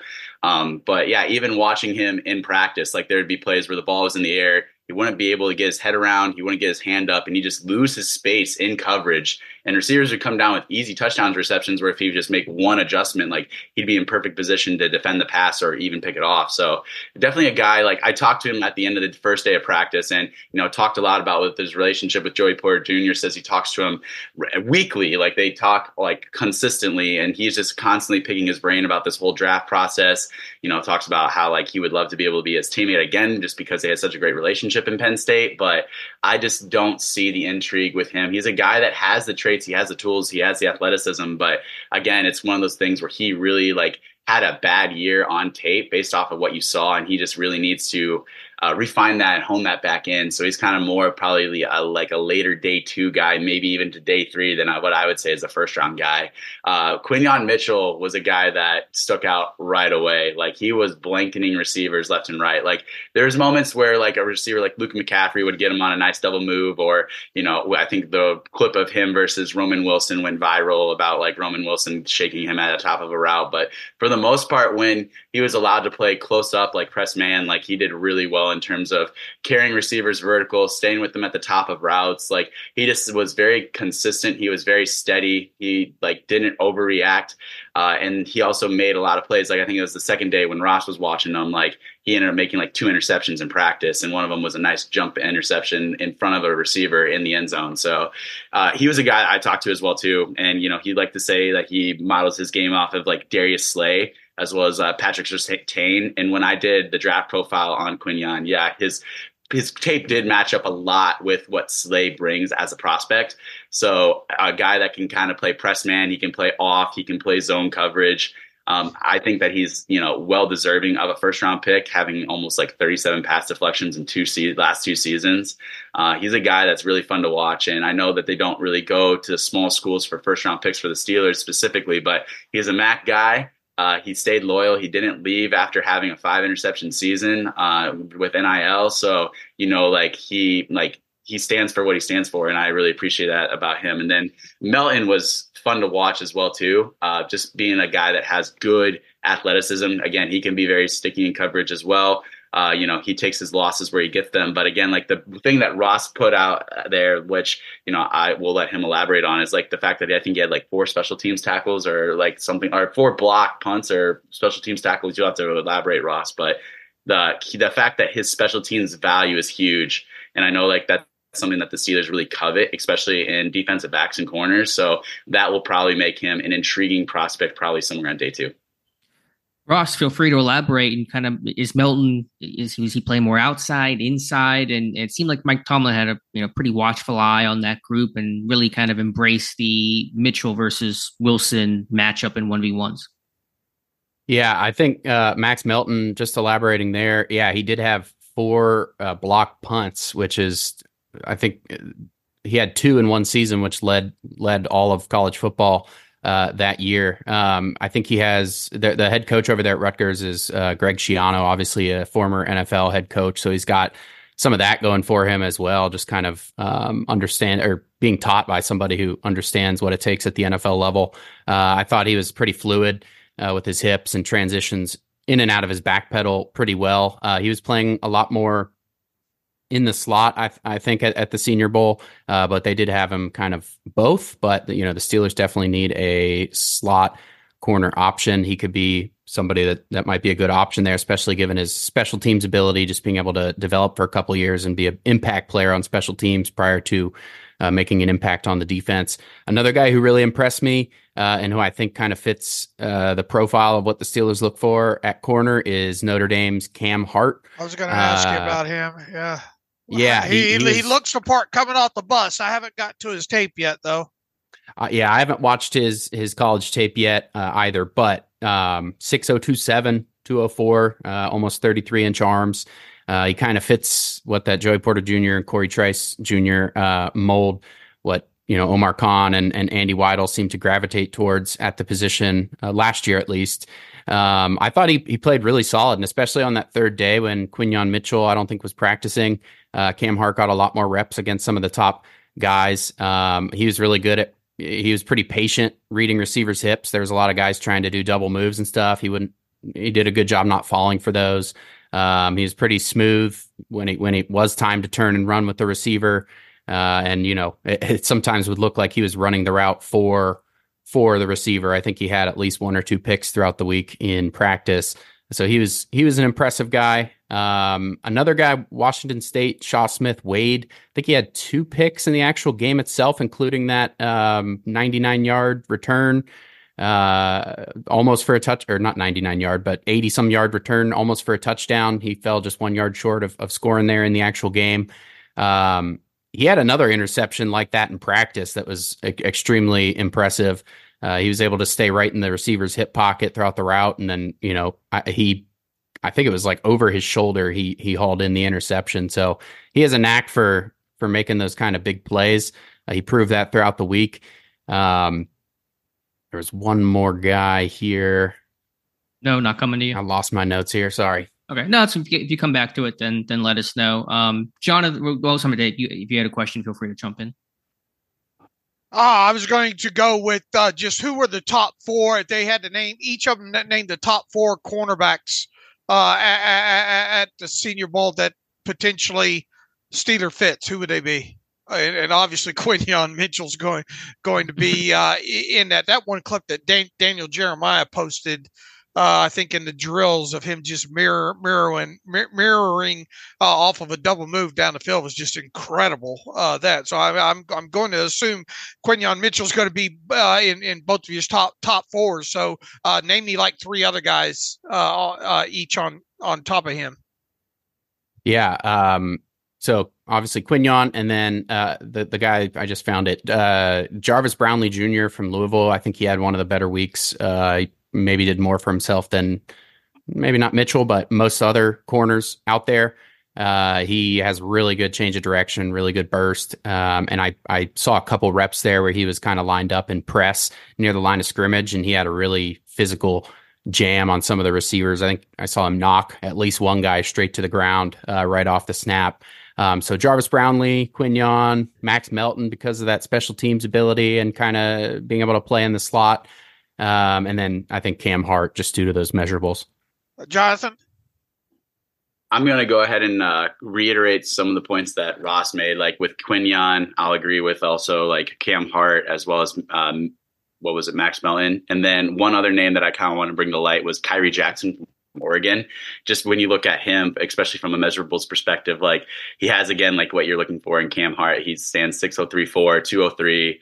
Uh, he has 32 inch arms, which is really good for a cornerback. And like he was very competitive at the catch point. Again, he's very similar in terms of Joey Porter Jr., just not having that, you know, suddenness and quickness, just being a more long, lanky corner to cover short spaces really quickly. But ultimately, he does a great job in terms of blanketing bigger receivers down the sidelines. So he brings that aspect to the table as a guy that, you know, if you don't get one of the top corners early or you don't get a guy like Mitchell or you know you're kind of looking to pick your flavor between like a guy like Cam Hart or Khyree Jackson in the middle to later rounds like he's definitely a guy that kind of fits more that longer corner that kind of almost is in a similar length like uh, Corey Trice Jr., who was drafted last year by Pittsburgh. So if they kind of want to go back to the well with a similar type prospect, Khyree Jackson from Oregon is a name that makes a lot of sense. All right, let, let, let, go ahead, Ross. Yeah, just one more name uh, who I thought really impressed, but there's some concerns about his frame. Uh, Auburn's DJ James, um, 5'11, I, I believe 5'11 and a half, something like that. I think he only came in at 170 pounds, so he's got that really slight frame. Who was that last year's draft? Similar, Forbes, Emmanuel. Yeah, Forbes. Emmanuel he was taller, but yeah, really light. Yeah, so yeah, I mean, he, he had a he had a great week. Um, from you know on, on day two, I was watching them. He has that small frame, but he covers really well. He, he was always near the ball. Uh, he breaks down his feet well at the top of receivers' routes, and you know he has that kind of short area quickness that you look for. Um, I do think I saw at least two interceptions bounce off his hands, so that's a concern. But he was uh, in the area a lot outside of his frame, uh, you know, I don't know if he is the type of guy the Steelers are going to look at at 170, but he, he impressed. Uh, yeah, off the ball linebacker. The the the network NFL uh, network sort of pushed uh, uh, Peyton Wilson out to the forefront. He he was highlighted quite a bit. Six foot four and one eight, two thirty four. Uh, really runs uh, still good, but I think he's had some uh, some injury concerns uh, in in in the past there. And boy, when was the last time the Steelers drafted a six foot four uh, off the ball? Uh, uh, linebacker there. But I mean, uh, I, you know, what kind of did did did his week live up to kind of you know, overall, it feels like it did. Uh, the expectations and why he was pushed to the forefront, and and who else of that off the ball linebacker group uh, excelled during the week. Yeah, I think Peyton Wilson uh, definitely lived up to the hype. Um, obviously, there's significant medical uh, concerns with him. I think he had uh, at least two major knee injuries, maybe one or two shoulder injuries uh, throughout high school and college. Uh, he talked. I actually asked him about that after practice one day. He talked about uh, playing at the right weight, so I think he's packed on a little bit more weight um, and a little bit more muscle. Uh, he talked about nutrition and stuff like that. He says um, he's been meeting with combine doctors throughout this process so far, uh, leading up to the draft, and he's saying that the medicals look well. We'll ultimately see that here in a few weeks at the combine, but I mean, his size, his speed. I think they they had that uh, zebra technologies or whatever at the at the Senior Bowl, and it would kind of track um, the top uh, miles per hour top like top speed that players reach throughout the week. And uh, I, think he's going to run extremely fast in the 40. I, I, believe he told me his goal was four four or under. So if he's able to do that at six four, I mean he's he definitely deserves the attention that he was getting on NFL Network if that's the case. Um, he also just has a tremendous hustle. I think Jonathan may have done his draft profile, but he uh, there was plays where he would be running 30 yards downfield to make the tackle. Um, he did struggle a little bit in in coverage, which uh, with with his athleticism uh, was kind of surprising. There were some times where he was just losing guys at the top of the route. They were shaking him a little easier than I would have hoped. Um, another guy that stood out, uh, UNC's Cedric Gray. He had a nice week overall. Um, I think he had a couple pass breakups in the actual Senior Bowl itself, and he was showing that in practice as well. He has a good feel of you know kind of reading the quarterback's eyes, flowing to where the pass is going to be, and then he he uh, elevates really well. So he was kind of getting up there and batting down some of those passes. Uh, and he was also he was good in coverage, um, just in those one on ones against some of the running backs he, his change of direction was a little bit better maybe than than Peyton Wilson. So he was another name uh, that stuck out to me. Jonathan, any thoughts on the off the line off the ball linebacker group? Yeah, I was going to kind of reiterate some thoughts on uh, Peyton Wilson and Cedric Gray, like Ross talked about. Yeah, with uh, the coverage aspect, we're doing his profile. He always does, seems to do better in terms of coverage when he's playing with someone in front of him, rather than having where he has to work those transitions. Like there's a couple instances on tape where you see uh, receivers start to stack him vertically or a tight end or running back start to stack him vertically. And it's just that quick transition of being able to flow vertically where he tends to struggle a little bit. And that kind of like was, uh, you know, reiterated in the Senior Bowl practices. But overall, I thought he played really well, uh, kind of matched up with what you saw at tape, just being that big physical guy coming off the bus that has all the athleticism in the world. Again, the question is the medicals. It's one of the worst medicals that I've seen in a long time. But again, it sounds like everything's looking good from that perspective. But, you know, a prospect's to, you know, be positive about that. And that'll be determined a lot by what happens down in Indy. Uh, I was also very happy with what happened with the Gray. He was a guy that I watched a lot during the season, and again, he just kind of reiterated those fact those uh, facts of being one of the most productive linebackers these last two seasons in college football. As that guy that can be like the quarterback of the defense, be the green dot guy. Uh, the questions that kind of surrounded him was his ability to play in space and his coverage. So the fact that he actually did well in those aspects at the Senior Bowl and practice as well as the game kind of really is a feather in his cap in a way. A couple other guys that kind of stuck out to me. Uh, I'm the Notre Dame linebackers played well overall. Uh, Bertrand and then uh, Liufau. I, I, thought Liufau played really well. Like he was just consistently making plays, whether it be in coverage, he was showing great pursuit to the ball. Uh, he just kind of seemed to be in the right spot at the right time in a lot of cases. And I mean, with standing six foot two, two thirty nine, with thirty four inch arms as an outside linebacker or as an inside linebacker, that's really good, especially when you're looking to stack and shed uh, offensive lineman. So I thought he represented himself pretty good. Uh, Jackson Sirmon from California was another guy that stood out. I know he made the, a, pr- a, pretty impressive interception in like seven on seven uh, in the end zone on I think it was um, yeah, I think it was like uh, Joe Milton. So ultimately, I thought he represented himself and had a really good day as a guy that's kind of more of a day three prospect at linebacker. Uh, I don't want to murder the spelling of the Washington linebacker's name, so I won't do it. But ultimately, I thought that he was pretty impressive overall. His frame was very impressive. Like he stands 606 6005 239 but ultimately like i thought he did really good in terms of his movement he just flows the football very very well um, he has a very similar looking frame to uh, Daiyan Henley coming out last year from Washington State, who was just that guy that was just rocked up, looked like he was chiseled out of stone. So he was a guy that kind of stood out to me. And another name to kind of just keep an eye on that was a very productive uh, player at the college level was Trevin Wallace. I included him in a couple of previous mock drafts as like more of a day three linebacker the Steelers could have interested in. Uh, you know, 601 2, 244. He's kind of like that downhill thumper, kind of built in the same mold as like a Vince Williams, Mark Robinson. Uh, had a lot of sacks and tackles for loss in college, but he actually showed a well in coverage from my understanding from what I saw with him in Mobile. So something that I did not expect to see, but something that was a pleasant surprise. So Trevin Wallace is a name just to kind of keep on the back burner, especially when you start the pro day visits and, you know, just kind of keeping up to date with what's going to happen just because those Kentucky linebackers, they tend to play well in the league. But before I think Alex probably going to ask about safeties. I don't know, mm-hmm. but uh, uh, the wide receiver class, man. Uh, the more that you got to learn about these guys as the week went on, uh, and, and and and and watching some of the practice, man, take your pick. I mean, it feels like this was was a, a, at least from from where I'm sitting, I wasn't there. Felt like man, a really really strong wide receiver group at the Senior Bowl here. We could probably make a whole show out of out of talking about some of these guys here. Uh, who were maybe the top three, uh, top three or four? Real, you know, kind of roll through them real quick that you could see you know potentially the Steelers are going to draft one of these guys. It just feels like as the week went on, uh, probably not first or second round, but it, but anytime afterward. Uh, roll through about three or four each that that you thought stuck out that you could see being Steelers. I'll start with Jonathan.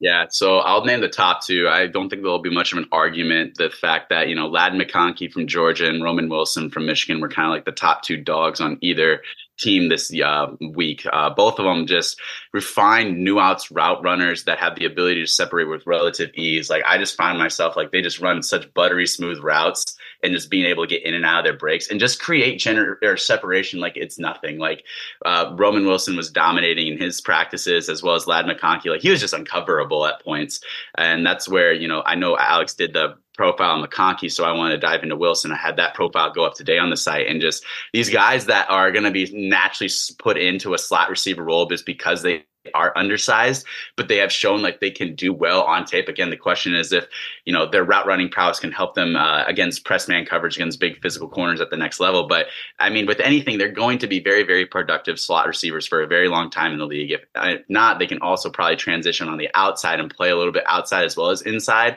Just two guys that are going to be pros pros for a long time. Like the film speaks to it, the production and Mobile speaks to it. Another name that I was really interested in, and after the week was over that I wanted to get on a profile right away was Malachi Corley from Western Kentucky because that dude is built different. Like he's like five oh like five ten and a half.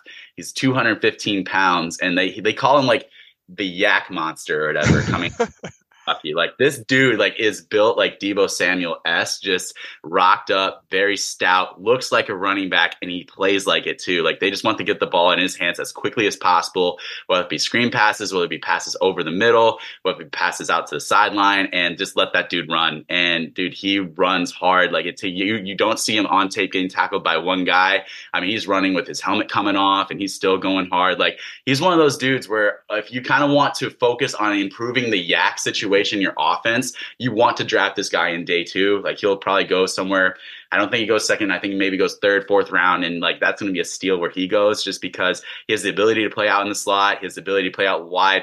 Again, the route running prowess might not be as crisp as you want it to be, but you're not drafting him for that. You're drafting him for the ability to out muscle and out like work other receivers, like for the catch because he's so strong as well as after the catch. And the thing that you watch with him when he was going through one on ones, he was shaking defenders left and right. So he was showing his like prowess as a route runner, which they just didn't ask him to do in Western Kentucky. So Malachi Corley is a name to know. He's very built, very similar, like almost a one for one comparison of a Deebo Samuel. I'm not saying he has that like impact in the league right away, but that's exactly who he looks like. And another name that kind of came to my mind just off the uh, hiring of Arthur Smith is AJ Brown, just that stocky built receiver that can generate YAC.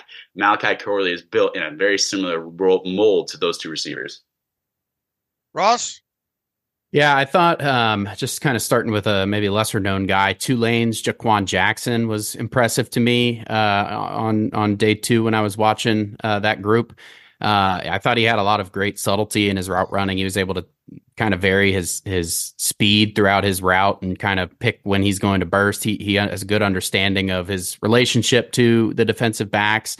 Um, you know, he, he'd kind of bait them into opening up their hips before making his move. He had a lot of that.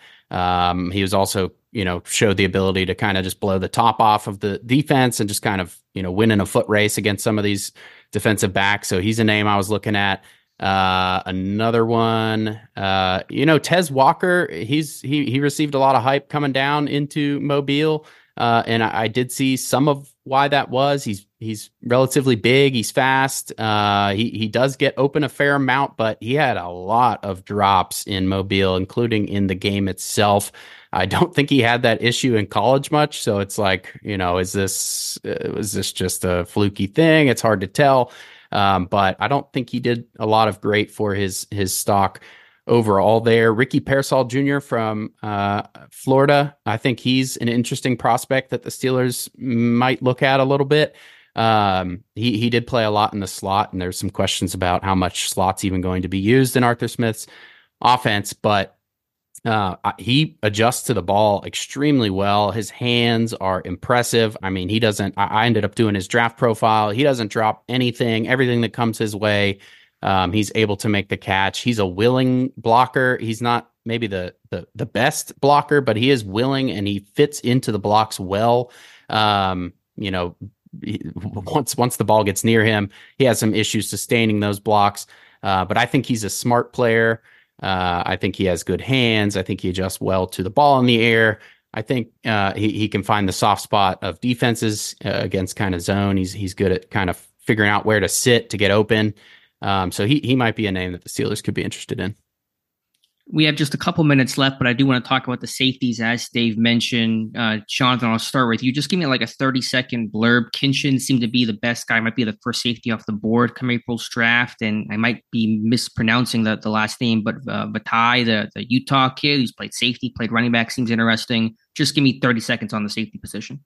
Yeah, Kinchens kind of seems as that guy that can kind of play all over the field. Uh, whether if you want him to be more of a box safety, play deep, he basically whatever you ask him to do, he's going to do. Uh, Vaki was definitely very interesting. Uh, just his ability to compete like day in day out, whether it be coverage, whether it be run support, he was always very willing.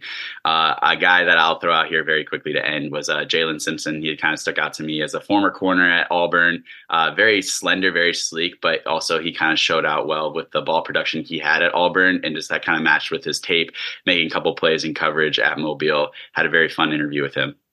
Ross, uh, quick uh, thoughts on the safety position. Yeah, the guy I spent the most time watching was uh, Sione Vaki. Um, like you said, he's he, he played running back throughout the week. He played a little bit of running back his final year at Utah. He has an interesting kind of story. He only ended up playing two years of college because he went on a mission uh, for his faith. Um, but yeah, he's. I mean, I, I, can't remember exactly what he told me, but it was uh, his bench press and his his squats that he, he's able to do. Uh, he's a very, very strong player. Uh, he said he takes a lot of pride in his open field tackling. If you look at how many solo tackles he had uh, his final season there compared to how many total tackles, I mean, a whole lot of them, like 70% or 80% of his tackles were solo tackles. So uh, I think he kind of backed up that claim that, that he's a good open field tackler. The Steelers need a strong safety. I think he could be a fit. I'll let Dave finish things out here, but my last question for each of you guys, and Ross, I'll just go back to you to begin with. Who was the best player you saw in Mobile last week? The number one player, if you had to rank him, who was that guy? Yeah, I mean, we only got a brief look at him, but Jackson Powers Johnson definitely fits that description on offense. Uh, he was kind of all the buzz on offense, and then you know Quinyon Mitchell. Uh, you know, these two players have been talked about a lot, so I'm not breaking anything new here, but I mean, uh, those two guys far and away got the most chatter just kind of sitting in the in the bleachers watching practice a lot of talk about them they were constantly swarmed in the interviews um, so those guys impressed jonathan same to you I'm not going to change anything here. It was Jackson Powers Johnson, Quinyon Mitchell. If I had to rank them one, two, I'd probably give the gold to Jackson Powers Johnson, second to Quinyon But both guys that kind of came in like maybe they're day one, probably day two prospects, but I think both of them really solidified themselves with their play in Mobile as probably uh, day one guys, at least day one deserving guys. The combine will go a long way in terms of solidifying those things, but uh, based off of what we saw in Mobile, like definitely the guys that played the best down there. Uh, uh, let's uh, let's end this with playing another exciting round of Dave and Alex. You've got to watch the tape on this guy. Uh, uh, na- quickly name three. Uh, each of you name three guys that you know. not the high profile guys that we you know that that that, that you just kind of discussed there, but three guys that maybe Alex and I don't know a lot or anything about. That Dave and Alex, you've got to watch the tape on this guy, Jonathan. Yeah, so I'll probably I'm kind of going through the list because like there's guys that I want to say I obviously gushed a lot on Malachi Corley, so he's a guy that I would recommend if you haven't watched a lot on that you probably should. Uh, kind of going through it again. Another name we didn't discuss at all was Brenden Rice from USC, the son of Jerry Rice. So he actually had a really good week down in Mobile as well too. Uh, he made multiple catches the very first day, like where I think it was Johnny Dixon from Penn State was like deliberately holding him, and he was still coming down with catches and one on ones and coming down for touchdowns. So again, has that size 6021, 212. Uh, he's a great athlete overall. Didn't produce crazy numbers. He had a lot of like touchdowns this year, but his yards have never been great. But again, you got to watch the tape and kind of be able to distinguish like, okay, was this just him as a prospect or was it him playing with a bunch of other great receivers around him at USC and the opportunity that he had? So Brenden Rice, a name that you probably need to watch. And then a couple other guys that I would like you to watch are also Andrew Raym, as well as uh, Bortolini. I, I think it was like Nick Bortolini or whatever from Wisconsin. They're both center guard types uh, kind of undersized, but at the same time, they both play in that system that uh, Arthur Smith likes to run. So again, if you mix out on Jackson Powers Johnson right away, do you possibly take someone like you know a Raym or a Bortolini later just to be able to have in that uh, in the room with a guy like Mason Cole as the developmental center, uh, I would say kind of similar to like, you know, a JC Hassenauer type, but probably maybe a little bit higher ceiling than that. So again, two other guys that I would highly recommend that you guys watch just to kind of get your general feel for. Ross, take us home. Yeah, I think one of those has got to be Cam Hart, just due to the uh, the the he fits the description of what the Steelers drafted last year at corner. Um, another one, Christian Haynes, UConn. Uh, he played uh, all over the line uh, throughout the week tackle, guard, center. Um, I think he ended up maybe winning practice player of the week uh, for one of the teams there. Uh, he he was really impressive as well. And then center Beaux Limmer. Um, I think you know there's these other centers that people are talking about. I think Beaux Limmer did a ton for his draft stock in Mobile. Uh, he was going up a lot against T'Vondre Sweat from Texas, I believe, and uh, everybody was talking about Sweat all week, how he was unblockable. He's he just had a crazy bull rush and all that. Beaux Limmer was uh, getting in some stalemates or even winning some of those reps one on one, and he's giving up forty or fifty pounds on the guy. Uh, he even buried T'Vondre Sweat on, uh, you know, pancaked him on one play. So I think he's a name to watch. Ross, Jonathan, great job by both you guys. Fantastic work as always. Really kept us informed, especially myself, not able to, to go out to the Senior Bowl, holding things down uh, with the site uh, this past week. So appreciate your time, and uh, we'll send you back out there next year. Absolutely, we'll have you guys on uh, probably again, obviously during the pre-draft process. Thanks, a, thanks a lot, guys, and hope you enjoyed the week. Thanks, guys. And welcome back to the Terrible Podcast. Again, our special thanks to Jonathan Heitritter and Ross McCorkle for their going down to Mobile last week, putting in the work. Those are certainly some long days, but some some really valuable information there. Be sure to follow Jonathan on Twitter at J underscore H E I T S. And you can follow Ross on Twitter as well at Ross underscore McCorkle. That's M C C O R K L E. We thank them for their time. Absolutely. And uh, as we said during the interview there, probably could make a whole show out of talking about the wide receivers uh, in, in in this group. And once again, uh, this is as we like to say, especially early on in this stage, this is process, especially for Alex and I learning uh, as, as much as possible and let, letting these guys and gals be uh, some of our uh, eyes and ears early on in this process. So uh, I really enjoyed. We we go into this saying, well, this is going to be a 45 minute segment, and it, it, it, it, stretched into an hour there. Hopefully. Uh, uh, people are not disappointed in that because this is going to make this a longer show. I don't think you can ever have too much information, especially comes when it comes to the pre-draft process. And I think uh, Ross and Jonathan uh, both did a bang up job, and we thank them. Yeah, they did. And we'll have them on a little bit later in draft season. I'm sure before April's draft kicks off starting on the 25th. All right, Dave, again, I know we're running long here, but a jam packed show today. I uh, want to get to our Super Bowl picks here, obviously, and get, get our thoughts on the big game on Sunday. But before we do that, let's hear from our friends over at MyBookie. It's a big week, Alex. The Chiefs and 49ers are gearing up for an epic showdown in Las Vegas, and you've got uh, up uh, front row seat with my bookie to take it all in. Whether you're aiming to cash in on the big game or just looking to have a good time, my bookie brings a true Vegas experience straight to you with a huge selection of pregame props, everything from the opening coin toss to the color of Taylor Swift's sweater. My bookie truly has something for everyone, and you can bet it all while live streaming the game right from the sports book. This is a platform that makes it simple so you don't need to be a pro to turn pop culture and sports knowledge into real cash in your wallet. And say goodbye to payout sweats and hello to unbeatable bonuses. It's time you got the most bang for your buck. Choose from a variety of welcome offers so you can lock in on the one that fits your play style the best. If you crave a sports book and casino that amplify, amplifies the thrill and maximizes your winnings, my bookie is your MVP. From heart pounding plays to jaw dropping wins, they're your winning strategy for the big game on Sunday. Bet anything, anytime, and from anywhere, only with my bookie. And of course, you can use promo code terrible at sign up uh, to take advantage of their offers ahead of Super Bowl Sunday.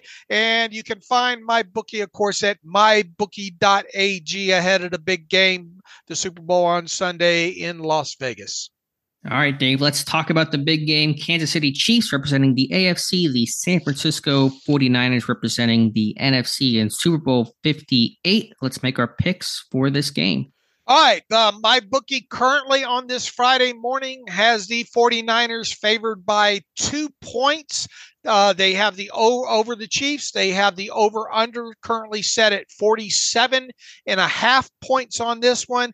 So it's 49ers laying two points against the Chiefs in Vegas for Super Bowl 58. I'm hoping you go the opposite direction than me uh, here because I need a win here. But I uh, I have waffled on this throughout the week, but I'll let you go first as I always do. Two great teams, two great seasons, much deserving to be there. To me, what it comes down to, I picked Baltimore to beat Kansas City for the AFC title game. Clearly wrong about that. I will not make the same mistake again. Mahomes versus Purdy. I think people lack nuance when it comes to Brock Purdy, that he's either this great quarterback or he sucks, and there's a middle ground that's somehow ignored. But when it's Mahomes versus Purdy, the edge clearly goes to Patrick Mahomes. But I think the Chiefs have been impressive because it's not all been about Patrick Mahomes. They've reinvented themselves as a team that can run the ball with Isaiah Pacheco, a fantastic defense, top to bottom. Uh, Spagnuolo's done a great job as the DC. The cornerback room is strong. Uh, the D line gets after it. They really won with their defense and run game at times, but you've seen Mahomes and Kelce, you know, be vintage versions of themselves in that title game against the Ravens. And so they're a more well rounded team than they were in past years. And their line is better up front, even though Joe Thuney probably will not play in this one. So all of that is to say, You give Andy Reid and Mahomes and company time, two weeks to plan, they're going to win far more often than not. So I will take the Chiefs in this one, 24 to 20. My MVP will be running back Isaiah Pacheco in this one. All right, interesting. Uh, I have the same score in this, twenty-four to Ooh. twenty, sitting here on my notepad. But thankfully, you no, no, Ooh. no, I do not. And but I did. Let me tell you where my head went throughout the week on this. Uh, first and foremost, a lot of things that you talk about. Uh, Patrick Mahomes. It's hard to bet against that guy. Period. End of story. From from from what he's done, he's got the Super Bowl experience as well too. I think the Chiefs as a whole, with Andy Reid and and and the experience, is something that can't be ignored. Another thing that early in the week I was I was hyper focusing on is Spags, and I mentioned that. Mm-hmm. uh, recently as well too, in, in, in picking some of these uh, games early uh, early in the playoffs as well too. Uh, Steve Spagnuolo just has a, a, knack of dialing up things. Uh, I think he's a factor in this game as well too. Uh, however, comma. I started to get into the advanced analytics related to this. Probably a no-no. Probably yeah. The, for, for, this show, may want to uh skip referencing that. Yeah, yeah, but I, I, I did it anyway. And Arjun uh, uh, on on Twitter is very very good a lot of these advanced an- analytics, and something really really caught my uh, eye here uh, overall. And talking about uh, EPA uh, per drop back and looking back over at conference championship teams and their ra- ranks in each of the team efficiency categories uh, and and the ability to pass and win games. Uh, he has a long list dating back uh, all the way to 2018 and a chart to go with it, talking about uh, EPA expected points added uh, per drop back. And the interesting takeaway here is he has uh, every team, but this year's Chiefs team it was ranked 10 top 10 in expected points per drop back. The Chiefs are a huge outlier when you look at this chart overall, ranked 12th in in in pass rank when it comes to uh, expected points added per drop back. Uh, one of the things that was a common factor th- throughout the Chiefs all year was when when is this offense going to when when when is the offense going to click? And if you even look at a adjusted net yards per passing attempt stat for Patrick Mahomes throughout the season, it, it, it, it, it, was low comparative to what it's been the rest of his, his career. Mm-hmm. I think when you add that on to, you know, an issue I think that they're going to have at left guard in this game, I, I, and you just look at, I mean, you, you drill down some of the advanced analytics and all like that, that, that flipped me. Uh, the fact that the, the, the, the, the Chiefs are not in the top 10 and expect I, I love trends. I love i love trends and advanced analytics. So this is what flipped me is the fact that the chiefs pass offense rank was 12th overall. And this would obviously be the first time since at least 2018 that a team outside the top 10 has won the super bowl uh, the 49ers uh, if you're if you're scoring at home number one in both pass offense rank and number one in rush offense rank when it comes to uh, expected points added per drop back. So that alone, I read too much into it, probably uh, flip me uh, here. Uh, that's a long way of saying I had the 49ers winning the Super Bowl.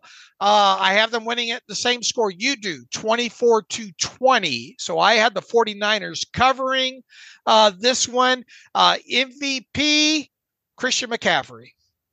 Okay, I like it. That's fair. Although I would say the analytics probably wouldn't have suggested the Chiefs would even get to this point, right? right. With with so sure. how how much do we consider that? But it's a fair point, and and we'll see who wins out in this one. Of course, if the Niners win, they will tie the Steelers and the Patriots for the most Super Bowl wins by a franchise with six. Maybe I have a little hidden reason to uh, silently root for the Chiefs in this one. And it just the other aspect of it here is it seems too perfect with the whole Taylor Swift storyline and and and and and and Mahomes winning another one. It just all that seems too perfect and scripted. Uh, that, that's uh, that's part of my uh, tinfoil hat uh, aspect of this as well too. I do admit though that coming in to uh, uh, uh, uh, you know the Super Bowl weeks and all like that, I was all in on the Chiefs and I think I read too much.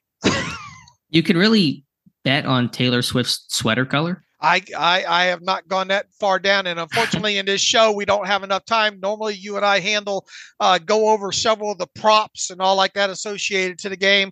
We're not going to do that. Uh, I, I don't think in this show here uh, overall, but uh, but anything in uh, under the sun, obviously, you can bet on when it comes to the Super Bowl, and we invite everybody to do so at at, at our show sponsor, MyBookie at mybookie.ag.